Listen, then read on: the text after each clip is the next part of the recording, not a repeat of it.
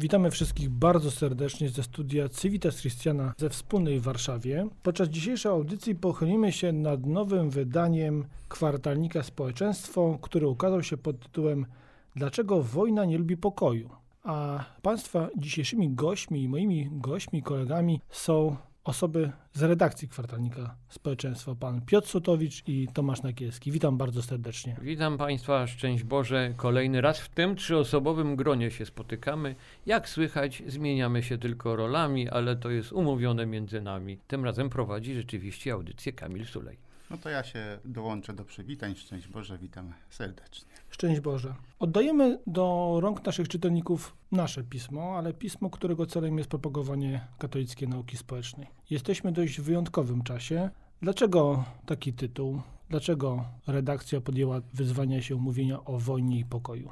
Redaktor Sulej przyjął bardzo wygodną pozycję, zadaje pytania, a my mamy odpowiadać na te pytania. Ja- Ale oczywistą jest rzeczą, bądźmy teraz znowu w naszej szczerości. Wspólnie żeśmy ten tytuł wymyślili w ramach spotkania redakcyjnego wraz z redaktorem naczelnym, księdzem profesorem Bogusławem Drożdżem. No dlaczego? To jest w sumie tak z jednej strony oczywiste, tak, bo stała się rzeczywistość wojenna, która dotyka niemalże nasze granice.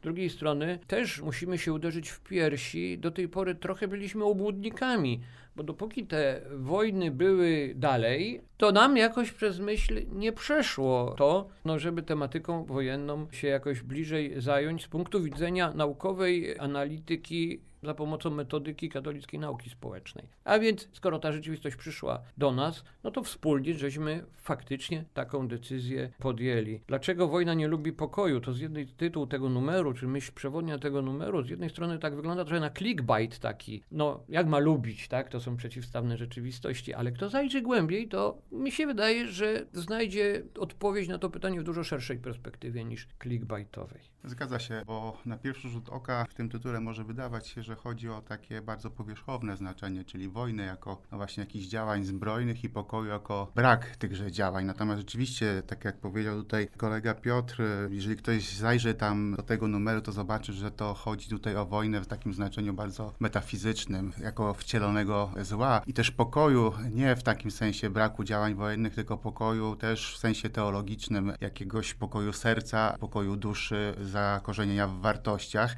i w tym momencie już ten tytuł zupełnie zaczyna inaczej brzmieć. No pokój nie polega na tym, że się nic nie dzieje. No to jakby my, Oczywiście. czę- często, jako historyk teraz trochę powiem, często dzieci się uczy w szkole w ten sposób, że uczymy ich od wojny do wojny. A jak nie ma akurat wojny przez jakiś dłuższy czas, to tak wygląda, jakby nic nie było w tym okresie. A to jest troszeczkę co inne. Cieszę się, że o tym wspomnieliście z racji tego, że nasz numer nie odnosi się tylko i wyłącznie do tych działań, które mamy teraz za wschodnią granicą, ale właśnie ukazuje taki inny wymiar. I e, redaktor naczelny, ksiądz e, Droszcz, we wstępie wprost pisze: Wojna zaczyna się od wmówienia matce, że dziecko pod jej sercem jest jej wrogień. Hańba, niewyobrażalnie cyniczny absurd cywilizacji śmierci. Czyli zachęcamy również naszych czytelników do tego, aby popatrzyli na wojnę, na pewną walkę, również z perspektywy właśnie metafizycznej, teologicznej. Pan Piotr tutaj wspomniał o pewnym takim przyzwyczajeniu. Ja zastanawiam się w tym kontekście tych działań wojennych, które mamy za wschodnią granicą, również w kontekście odniesienia do tekstu ojca Grabca. Czy to właśnie nie jest tak, że działania wojenne, które są kilkaset kilometrów od naszej stolicy, od miejsca, w którym się znajdujemy, w pewien sposób w naszej podświadomości przyzwyczajają nas do tego, że możemy również bezpośrednio być zaangażowani. Już teraz jesteśmy zaangażowani w pomoc, ale ojciec Grabiec stawia pytanie o konsekwencje naszego bezpieczeństwa. Na ile jesteśmy bezpieczni? Czy w tym kontekście również możemy popatrzeć i odnieść się do tej kwestii?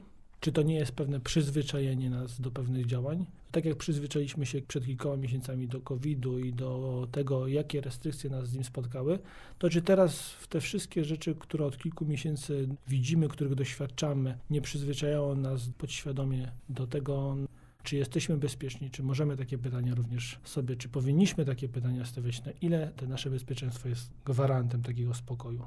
Tak się mi wydaje. To jest trudne strasznie pytanie. Ludzie, czy większość społeczeństwa ciągle chyba nie zdaje sobie sprawy z tego. To jest ciągle jednak obserwacja z pozycji widza. Oczywiście to trzeba się zdobyć na szerszą refleksję, bo my, pytanie, czy uczestniczymy w wojnie? Poprzez pomoc uczestniczymy, y, także i militarną, co tu się dużo oszukiwać. Ale to nie jest tylko tak. My uczestniczymy w wojnie, bo część społeczeństwa ukraińskiego przybyło w nasze granice i tu z nami żyje. Uczestniczymy w wojnie, bo zmienia się nasz status materialny. Prawdopodobnie się zmieni, bo no bo mówimy o kryzysie energetycznym, bo mówimy o, o, inflacji, bo mówimy o jakichś tam zjawiskach. Ja ich tu nie będę partycjonował, ile od wojny, ile od innych tam rzeczy, ale to jest jakby uczestnictwo.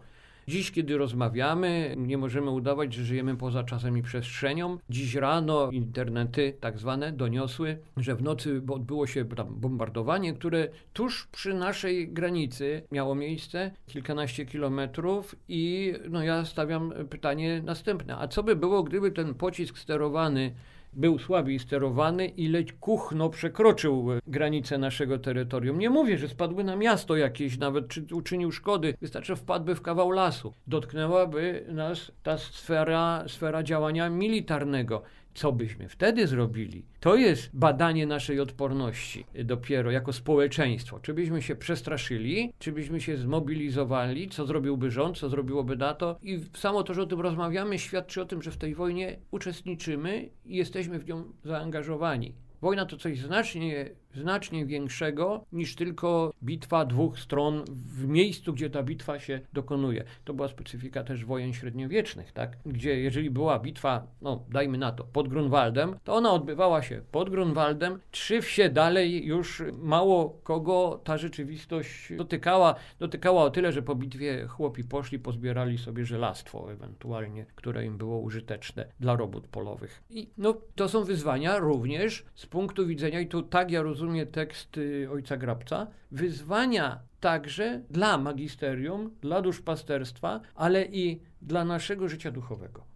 To w wojnie zawsze jest ważne. Życie duchowe. No tak, to, to, pytanie Kamilu, które zadałeś jest bardzo rozbudowane i paru rzeczy dotyczyło. Mówiłeś też o, o, kwestii przyzwyczajenia. To, że przyzwyczajamy się do rzeczywistości wojennej, która na początku nas poruszyła, potem poruszyła nasze serca, a w tej chwili gdzieś się do, do tego momentu y, i tego czasu przyzwyczajamy. I to jest normalne i tego nie można krytykować, bo nie da się żyć też w ciągłym poruszeniu serca, inaczej byśmy nie mogli funkcjonować, gdybyśmy się do pewnych rzeczy przyzwyczajali. Natomiast tutaj jakby dotykamy istoty chrześcijaństwa, istoty jakby miłości bliźniego w chrześcijaństwie. To znaczy poruszenie, współczucie, może powodować te odruchy serca i dobrze, że powoduje, natomiast tutaj trzeba mieć już tą postawę empatii, to znaczy trzeba być na to przyzwyczajenie gotowym, trzeba wyrobić sobie cnotę pomocy, bo jeżeli będziemy opierać to tylko na powierzchownych e, uczuciach, to rzeczywiście przyjdzie moment zmęczenia i, i zaraz ta pomoc może się zmienić w frustrację, a potem nawet w, agresję wobec naszych bliźnich z Ukrainy. Więc tutaj też tekst ojca Grabca jakby dotyka no, sedna tego, że, że chrześcijaństwo jest miłością bliźnego opartej na empatii, na na postawie jednak pewnej duchowej i intelektualnej, bo przyzwyczajenie takie związane z powierzchownymi uczuciami, choćby szlachetnymi, no ono musi przyjść i to jest rzecz całkiem normalna. Natomiast jeszcze na jedną rzecz bym zwrócił uwagę w tekście ojca Grabca, bardzo ważne, bo mm, mówiłeś o tym przyzwyczajeniu, bo ojciec Grabiec pokazuje, że my się w ogóle do zła przyzwyczajamy. I dopiero Dokładnie. takie wcielone zło jak wojna, która nas tak bardzo mocno dotknie, tak jak wspomina Piotr, i, i kieszeni, i, i, jakiegoś lęku, i, i, jakiegoś poczucia bezpieczeństwa, to dopiero jakby się budzimy. Natomiast niestety jest to konsekwencją tego, że przymykamy oczy na te małe zło, właśnie na ten głos przeciwko życiu. To jest wielkie zło, tylko takie rzeczy, które nas bezpośrednio jakby nie dotykają, gdzieś są, prawda? Tak jak Piotr powiedziałeś słusznie, wojna w Czeczeniu była może nawet jeszcze bardziej brutalna i jakoś się wszyscy czy Bałkany wcześniej, prawda? Rwanda, Uganda. Dokładnie, tam tak, to już w ogóle jakby... Jak straszne były to tam, to było ludobójstwo przez duże ly. Tak? No, no tośmy sobie w gazetach o tym poczytali, no i... Tak, i życie się toczyło, a teraz dotknęło to nas i trochę tutaj trzeba rzeczywiście się w piersi bić, że musiało być aż tak mocno, żebyśmy jakbyś zaczęli analizować właśnie też to od strony naukowej. A pamiętajmy, przepraszam, jeszcze dodam, mhm. że ta, to będzie być może następny, by nie było, bym utinam falsus dwa tessim, jeżeli ta wojna potrwa, to będzie brutalizacja. Zawsze jest cechą długotrwałej wojny jej brutalizacja A kolejne etapy brutalizacji to kolejne wyzwania. To będzie dopiero, jeżeli będzie. Nie życzymy sobie tego. Ale no, na razie obserwacja wskazuje, że ta wojna jeszcze trochę potrwa. Jak istotny i ciekawy jest ten artykuł, świadczy chociażby ta krótka wymiana myśli. Dlatego zachęcamy naszych czytelników, aby sami przekonali się o wnioskach, do których zachęca nas ojciec Grabyc w swoim artykule. Tomek wspomniał o pewnej takiej pomocy, o pewnych zasadach pomocy. Ja bym chciał zwrócić jeszcze w tych kilku minutach uwagę na dwa teksty. Przykuł moją uwagę pewne spostrzeżenia, których dokonał ksiądz Michał Mraczek. On odnosi się do procesu i pewnej troski, którą Polacy okazali migrantom z Ukrainy i wymienia pewne procesy. I chciałbym, żebyśmy wspólnie chwilkę się zastanowili, na ile te procesy jesteśmy w stanie zrealizować. On wymienia w pierwszej kolejności ogólną opiekę, czyli wstępne przyjęcie. Następnie mówi o tymczasowości związanej z czasowym pobytem i wymienia tutaj chociażby pobyt w, i opiekę w halach, w ośrodkach, w domach. Kolejnym etapem jest zapewnienie opieki właściwej i takiej rzeczywistej, która jest w dalszym, ostatnim etapie ukierunkowana na samowystarczalność, czyli taka osoba poprzez pomoc otrzymuje mieszkanie, pracę, edukację, zaczyna rozwijać się samodzielnie i najważniejszy moim zdaniem ostatni punkt, czyli integracja jeśli widzimy tą migrację przez kilka miesięcy, czy Polska i my jesteśmy gotowi na integrację z migracją wojenną? Strasznie trudne pytanie i żaden z nas, rzeczywiście nas, no, nas tutaj... tu próbuje do, dokonać anihilacji nasz, bo... No... Żyjemy w różnych no. ośrodkach miejskich, widzimy, że te tak. uwarunkowania są różne, ale tak. jednak czy jest taka szansa, czy dostrzegamy z perspektywy takiej i społecznej, ale również Pomijając artykuł księdza doktora Mraczka, obaj z księdzem doktorem żyjemy w tym samym mieście akurat i powiem tak, no, Wrocław jest specyficzny ze względu na swoją naturę, tak, więc my możemy patrzeć na to trochę innym okiem niż na przykład mieszkańcy Rzeszowa. Tak, żebyśmy takie skrajnie tutaj podali, czy Przemyśla jeszcze bardziej, gdzie możemy mieć do czynienia z pewnymi zadrażnieniami natury, no jakby to delikatnie powiedzieć, etnicznej, mhm. etniczno-kulturowej bo przemyśl, no bo istniał spór. E, Pewnie względy historyczne. Historyczny, tak, tak, tak, tak. To jest co innego. Jeżeli mam spojrzeć z perspektywy Wrocławia, no to będę bardziej optymistyczny niż z perspektywy Przemyśla, mimo że we Wrocławiu pewnie żyje więcej liczbowo i procentowo tych imigrantów, określmy, czy tych nowych przybyszów, niż w Przemyślu. No też rynek pracy jest nieskończenie większy, więc, e, więc jakby jest szansa na tą y, integrację. Chociaż tak w szczerości bądźmy integracja jest możliwa przy pewnym procencie. W moim mieście mówi się, że jedna trzecia mieszkańców to Ukraińcy. Po prostu zaczynamy żyć w zupełnie nowej rzeczywistości, takiej dwujęzycznej. No nie wiem, może Tomek z perspektywy Warszawy jakoś powie. Na pewno naszym dążeniem byłaby integracja tych społeczeństw. Chociaż życzymy Ukraińcom, żeby sobie mogli spokojnie wrócić do siebie i żyć i tam się gospodarować. To byłoby najoptymalniejsze. Mogą pozostać ci, którzy zechcą, którzy w międzyczasie się tu jakoś urządzili, którym tu jest dobrze. Pewnie takie osoby tu są i zostaną. I oni też chcieliby, zresztą te liczby powrotów też świadczą o tym. Oni chcą wracać do niepewnych czasami miejsc, ale wracają jednak. Myślę sobie, że tutaj ksiądz dr Mraczek bardzo fajnie pokazał, i przepraszam, że odwołam się do swojej wypowiedzi, ale pokazał tą drogę, tą mapę drogową od takiego sensualnego uczucia, współczucia do zracjonalizowanej empatii. I o ile te pierwsze etapy, one są bardzo mocno napędzane właśnie takim odruchem serca, o tyle już ten ostatni etap integracji to jest test na naszą dojrzałość chrześcijańską, w takim wymiarze indywidualnym i to się oczywiście przekłada, w jakiś sposób sumuje później w całość, tak jak tutaj Piotr wspomniał o jakiejś społeczności, choćby Wrocławia. I to jest też egzamin dla państwa, bo bez pomocy państwa, bez silnego państwa, bo myślę, że wojna pokazała jednak bardzo mocno, że zaniedbaliśmy państwo jako pewną strukturę, jako pewną formę zorganizowania społecznego. I teraz, jeżeli my nie zdamy osobiście tego egzaminu, jeżeli państwo nie będzie na tyle sprawne, no to ten ostatni etap nie zaistnieje, bo on jest najtrudniejszy, bo on nie jest powodowany odruchami serca, tylko wymaga systematyczności, wymaga racjonalności i wymaga, no właśnie, posługiwania się cnotą, czyli takim już wyuczonym, ustabilizowanym działaniem według sumienia i, i wiary. Przede wszystkim cnotą długomyślności tak w tym wszystkim, bo to są procesy zawiłe, skomplikowane. I oczywiście musimy też wspomnieć, że jeśli jeden proces nie nastąpi albo nie zaistnieje, to kontynuacja kolejnego nie będzie możliwa, więc muszą być one wykonywane po kolei. Ale chciałem tylko wspomnieć o tym, że powoli będziemy zmierzać do końca naszej audycji, więc może zaczniemy od Tomka. Który artykuł polecisz naszym słuchaczom?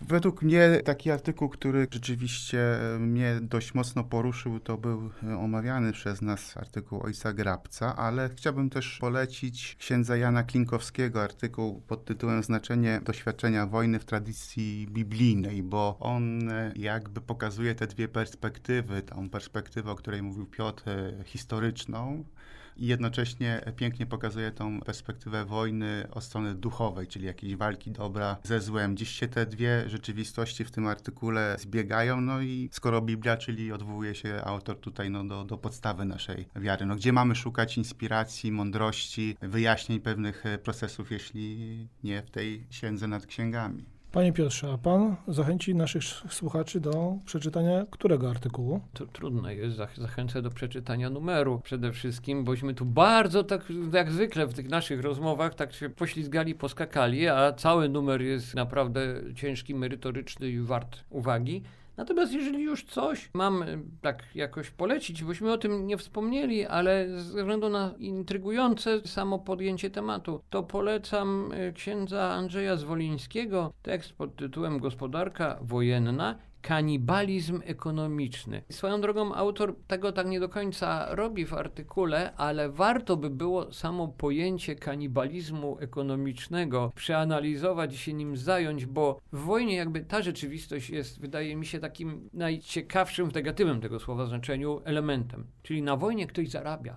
Czyli ten kanibalizm jest praktyczny, funkcjonuje. Tak, tak. To jest si- siłą rzeczy. No, wojny zawsze kogoś zubożają, ktoś ginie, ktoś umiera, giną miliony, ale istnieją grupy, które na tym zarabiają. I to dużo, bogacą się po prostu. Nie mówię, że to dokładnie jest ten tekst, ale samo postawienie takiego zagadnienia jest bardzo kluczowe, także z perspektywy katolickiej nauki społecznej. Szanowni słuchacze, mieliście okazję zapoznać się dość szybko z e, najważniejszymi artykułami, które zostały zawarte w nowym wydaniu kwartalnika Społeczeństwo, który ukazał się pod tytułem Dlaczego wojna nie lubi pokoju? Zachęcamy do czytania naszego pisma, a link, pod którym będziecie mogli w sposób darmowy pobrać pismo, umieścimy w opisie do dzisiejszego nagrania. Bardzo serdecznie dziękuję za dzisiejszą rozmowę. Moim i Państwa gościem był Pan Piotr Sutowicz oraz Tomasz Nakielski. Dziękuję bardzo. Dziękuję. Dziękujemy bardzo.